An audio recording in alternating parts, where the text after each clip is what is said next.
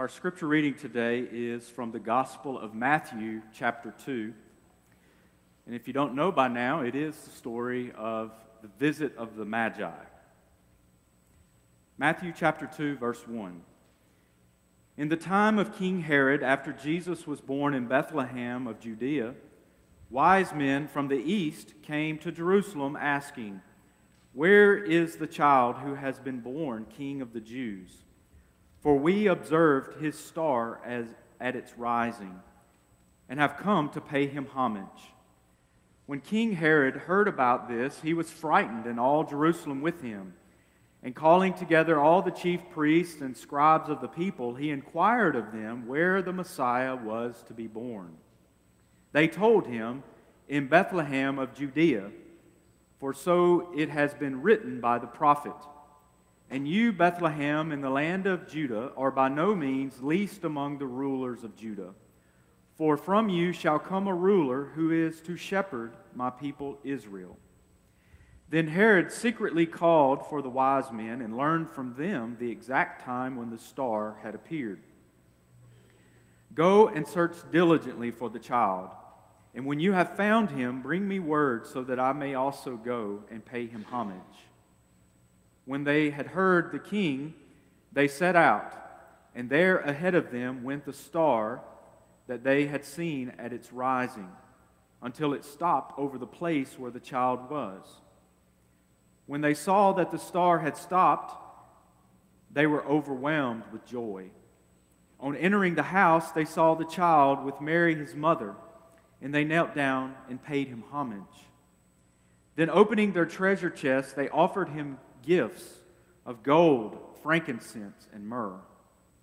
And having been warned in a dream not to return to Herod, they left for their own country by another road. This is the word of God for us, the people of God. Thanks be to God. Amen. Amen.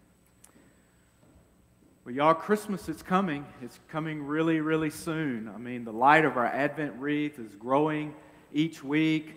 Uh, do you have any gifts under your tree at home yet? We've got a few. Caroline, who was probably, is, is one of the, the greatest gifts uh, that Debbie and I have received, uh, was telling her the other day, Mom, I want to see some gifts under the tree. So Debbie had to get busy and start wrapping. But let me tell you more about this, this gift uh, of Caroline. Um, she was our third born child, or is our third born child, and um, previous uh, children are, were boys, Ethan and Landon, and, and Caroline, the, the baby girl. Uh, the day that she was born, I still remember it very vividly. Caroline was born in the hospital in New Albany, Mississippi. Uh, she was delivered by C section because rather than turning upside down like babies normally do prior to birth, Caroline was sitting upright in the womb, and I think she was perfectly content to continue to do so. She was happy in that pre birth environment. And I think that that has defined her for most of her life. Now, she overcompensates for that by standing on her head all of the time. And I mean literally. Uh, she, from, from the earliest ages, has been involved with acrobatics and gymnastics. And if you have kids or grandkids involved in those things, and you know that they're always twirling and tumbling and standing on their heads and, and doing all of these, these crazy things. Her mother was the first to hold her, obviously, as mothers are. But I was the first to take her on a walk. You see, down the hallway from the room that we were in was the delivery room. And so the doctors uh, gave Caroline to me to walk down the hall back to our room after she was born. And I looked a little strange. There's a picture of me holding her walking down the hallway, and I'm dressed in a a blue hospital gown and wearing a yellow bonnet on my head. As I know y'all have seen this, you know that when you're in those sterile environments, you have to really be cautious and, and wear all of these things. But I'm also in that picture smiling, this great big dad smile, uh, holding my little girl, and I'll never forget that moment. Who was there when Jesus was born? Well, we, we know from our nativity sets that there were all kinds of characters that showed up during Jesus' birth. We have shepherds in our nativities, uh, we have these wise men, we have animals, and of course, there are angels. And as we talked about last week, maybe there was even an innkeeper somewhere in that picture. All of these smelly, dirty animals and men showing up at the nursery, not wearing sanitized blue gowns or yellow hair bonnets or latex gloves. They didn't even have hand sanitizer. Would you have welcomed those strangers in to see your newborn baby? Well, Matthew's gospel says that after Jesus was born in Bethlehem of Judea, during the time of King Herod, that Magi came from the east to Jerusalem. And there was a question on their minds Where is the one who has been born King of the Jews? We saw his star when it rose, and we have come to worship him. Who were these Magi?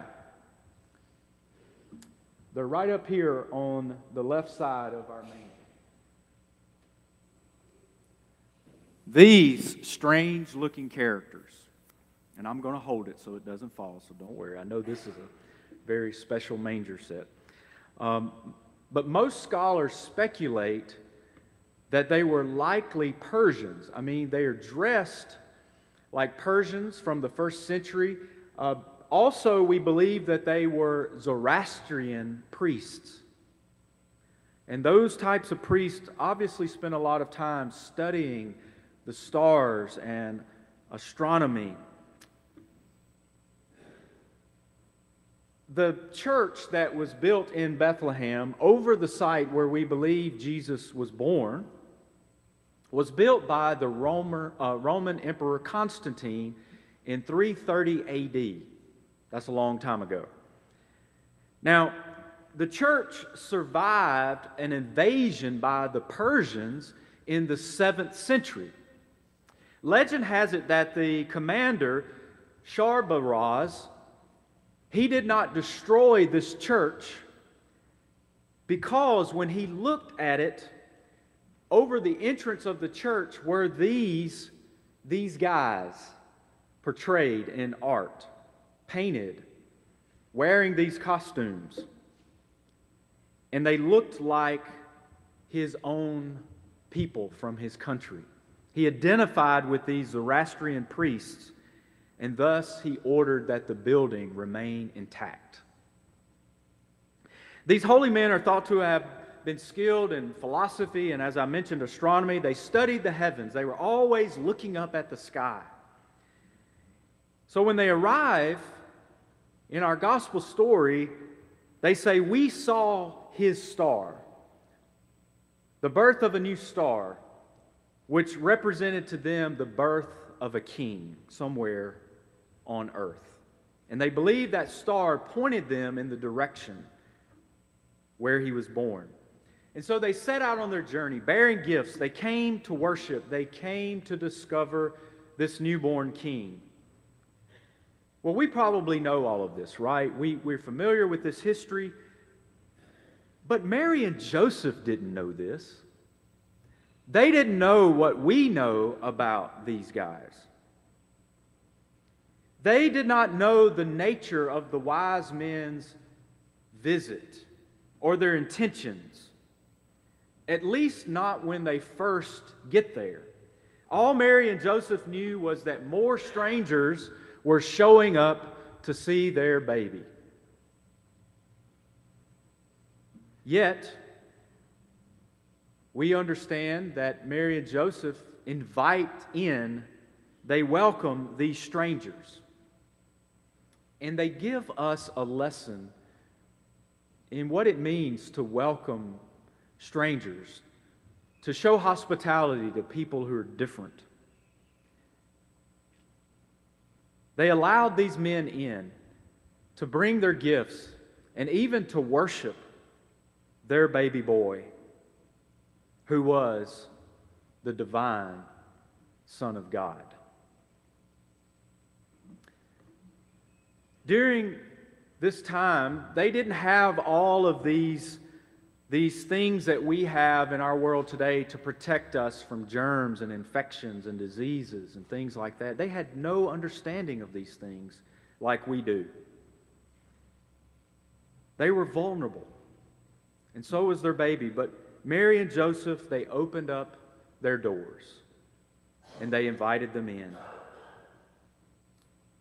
They discovered that showing hospitality to these men and meeting new people was a source of blessing in their life. The Magi, we know, came bearing three gifts gold, frankincense, and myrrh. But more importantly, I think they come with words of encouragement, words of epiphany, revealing more about the nature of their child. That he was special, that he was divine. Just as the angels had proclaimed, just as the shepherds had celebrated, they all came for the same reason to worship. And through these experiences, we learn a couple of lessons from the Magi's story about welcoming strangers. The first thing that we learn is that it's essential for us to create space for new people. Let me ask you a question. Do you know the person that's sitting next to you this morning? Look next door to you. Do you know who's sitting next to you? Chances are you probably do. They may even be part of your family. But look across the aisle. Do you know the person sitting across the aisle from you? Look around the room. Is there someone here that you don't know by name? What about people who attend the other worship service? Some of you may be like, wait, we have another worship service? we do. And I know that there's not a lot of cross pollination that happens. But chances are there are people that we don't know by name in our church. For instance, there are two committees that I met with this fall where people didn't know the other people in the room with them. And we're talking about small committees, like six, seven, ten people. Generally, we go around the room in those settings and we introduce ourselves to one another. But in these cases, I assumed because these folks had all been members of the church for more than 10 years you just think that they know each other. Can I ask for a favor? Can I have 10 years to learn all of your names? I've really been working at it. This week I finally cut out uh, copies of the church directory and I've started using them like little note cards. But y'all, y'all look a little different from the most recent copy of the church directory we have. I'm just saying, we might need to update that thing. But I'm trying. I am. But we can take it for granted that we just know everybody. But we really don't. We assume everyone knows everyone, but they don't. Sometimes making room for new people begins right here. Right here in these pews in our church with the people that you don't know. Welcoming friends is one thing, But opening our doors and hearts to strangers is an all entirely different matter, isn't it? But it can also be rewarding. It provides us with the opportunity to get to know new people and to learn things about their lives, to learn each other's story. It widens our circle of friends. And everybody needs a friend right now. It can deepen our relationships with our church family. And what I learned from these committee meetings is it helps us to appreciate one another's gifts. One of the essential things is to create new spaces for new faces. And y'all, it also helps new people who are attending our church to build relationships that enable them to find community and to grow spiritually. Just learning each other's names, just introducing ourselves to one another is a great way to welcome someone. And it all starts with you and I being friendly and getting to know someone new. Are you ready to expand your circle? Start a supper club. Invite someone to coffee. Reach out to a new family and ask them to join your Sunday school class. Mary and Joseph demonstrated an openness in creating space for new people. And I believe we should too. One more little thing I want to mention a lesson that we learn is that we shouldn't be afraid of people simply because they are different from us or strangers to us. We're familiar with the phrase stranger danger, aren't we? You've heard of that? Stranger danger? We are conditioned from an early age to avoid strangers. Strangers can be scary, strangers can pose an unknown threat to our safety. We are told as children don't talk to strangers, right? We're told that.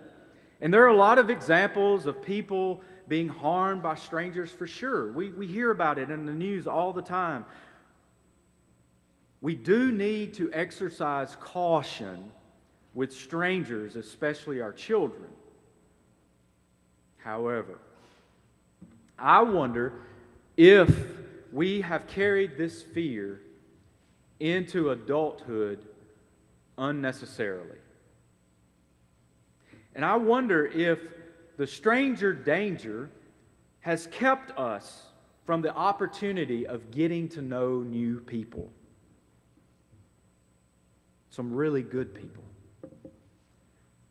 I know there are a lot of people that I have neglected to help or reach out to because I didn't know them and they were strange to me. But for every bad encounter that we hear of with strangers, there are certainly hundreds of good ones when strangers show love and compassion to people they've never met before. I want to tell you a story about one as I close. A man walked into the Dixie Diner in Houston, Mississippi a place where I lived for a long time and went to school, just right up there in North Mississippi. So this strange man, he walks into the Dixie Diners right off the square, and he sat down at a table and he ordered a big breakfast that morning. And he knew he did not have money to pay for this meal. After finishing the meal, he pretended that he had lost his wallet and he didn't know how he was going to pay for the meal. Well, the cook that was just on the other side of the counter in the restaurant, he walked over to the man and he said to him, Son, you must have dropped this. And he handed him a $20 bill to pay for his meal. The stranger paid for his meal and he thanked the cook and he left. And as he left, he made a promise that if God ever put him in a position to help someone, that he would do it. That gift of a meal and the $20 sparked something inside of that stranger that day that would later change his life. You see, the cook that gave that man the $20, his name is Ted Horn. Mr. Ted was the owner of that diner, and he also was the cook there. He was the father of one of my church members when I served at the Carolina United Methodist Church. And one year before he died, Mr. Ted came to our church and he shared with us the story of that man who came to the Dixie Diner that day. Mr. Ted was a man of deep, deep faith. He trusted Jesus. He believed that it was his faith in Christ that inspired him to help that man that day. The name of that stranger was Larry Stewart. Some of you may have heard about him before. He's known as the original Secret Santa. You see, Larry, he made his way from Houston and eventually he wound up in Kansas City, where he became a very, very successful businessman. And for more than 25 years, Larry would walk anonymously the streets of Kansas City during the Christmas season, handing out $100 bills to strangers. He would go into parking lots and laundromats and and convenience stores and all over the place, he would hand out these $100 bills these, to strangers. Larry said that Mr. Ted's act of kindness toward him left a lasting impact on his life. And during his lifetime, Larry gave away $1.2 million through these efforts. Larry was a secret for many years. He would not reveal his identity to anyone, but right before he died in 2007, Larry finally revealed himself. And since then, he has inspired many, many more Secret Santas. Larry said, I'm trying to show God's love for those who are down on their luck. An act of kindness to strangers brings joy not only to the recipient, but to the giver as well. I encourage you to read more about Larry's story. Just simply Google Larry Stewart Secret Santa, and you'll find some amazing interviews and articles. You see, Larry's story and the story of these wise men reminds us that sometimes we receive the blessings of strangers. And sometimes we are the strangers that God sends to help someone else. My challenge to you this morning in this Christmas season is twofold get to know someone new, make a new friend. Our lives will be enriched because of it. Two, don't be afraid to help a stranger if God nudges you to do it. You might just discover an unexpected blessing. Amen.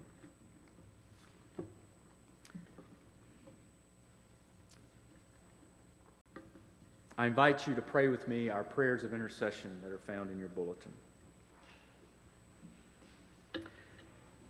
Sisters and brothers in Christ,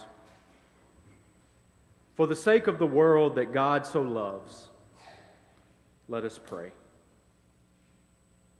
Pray for the peace of Jerusalem.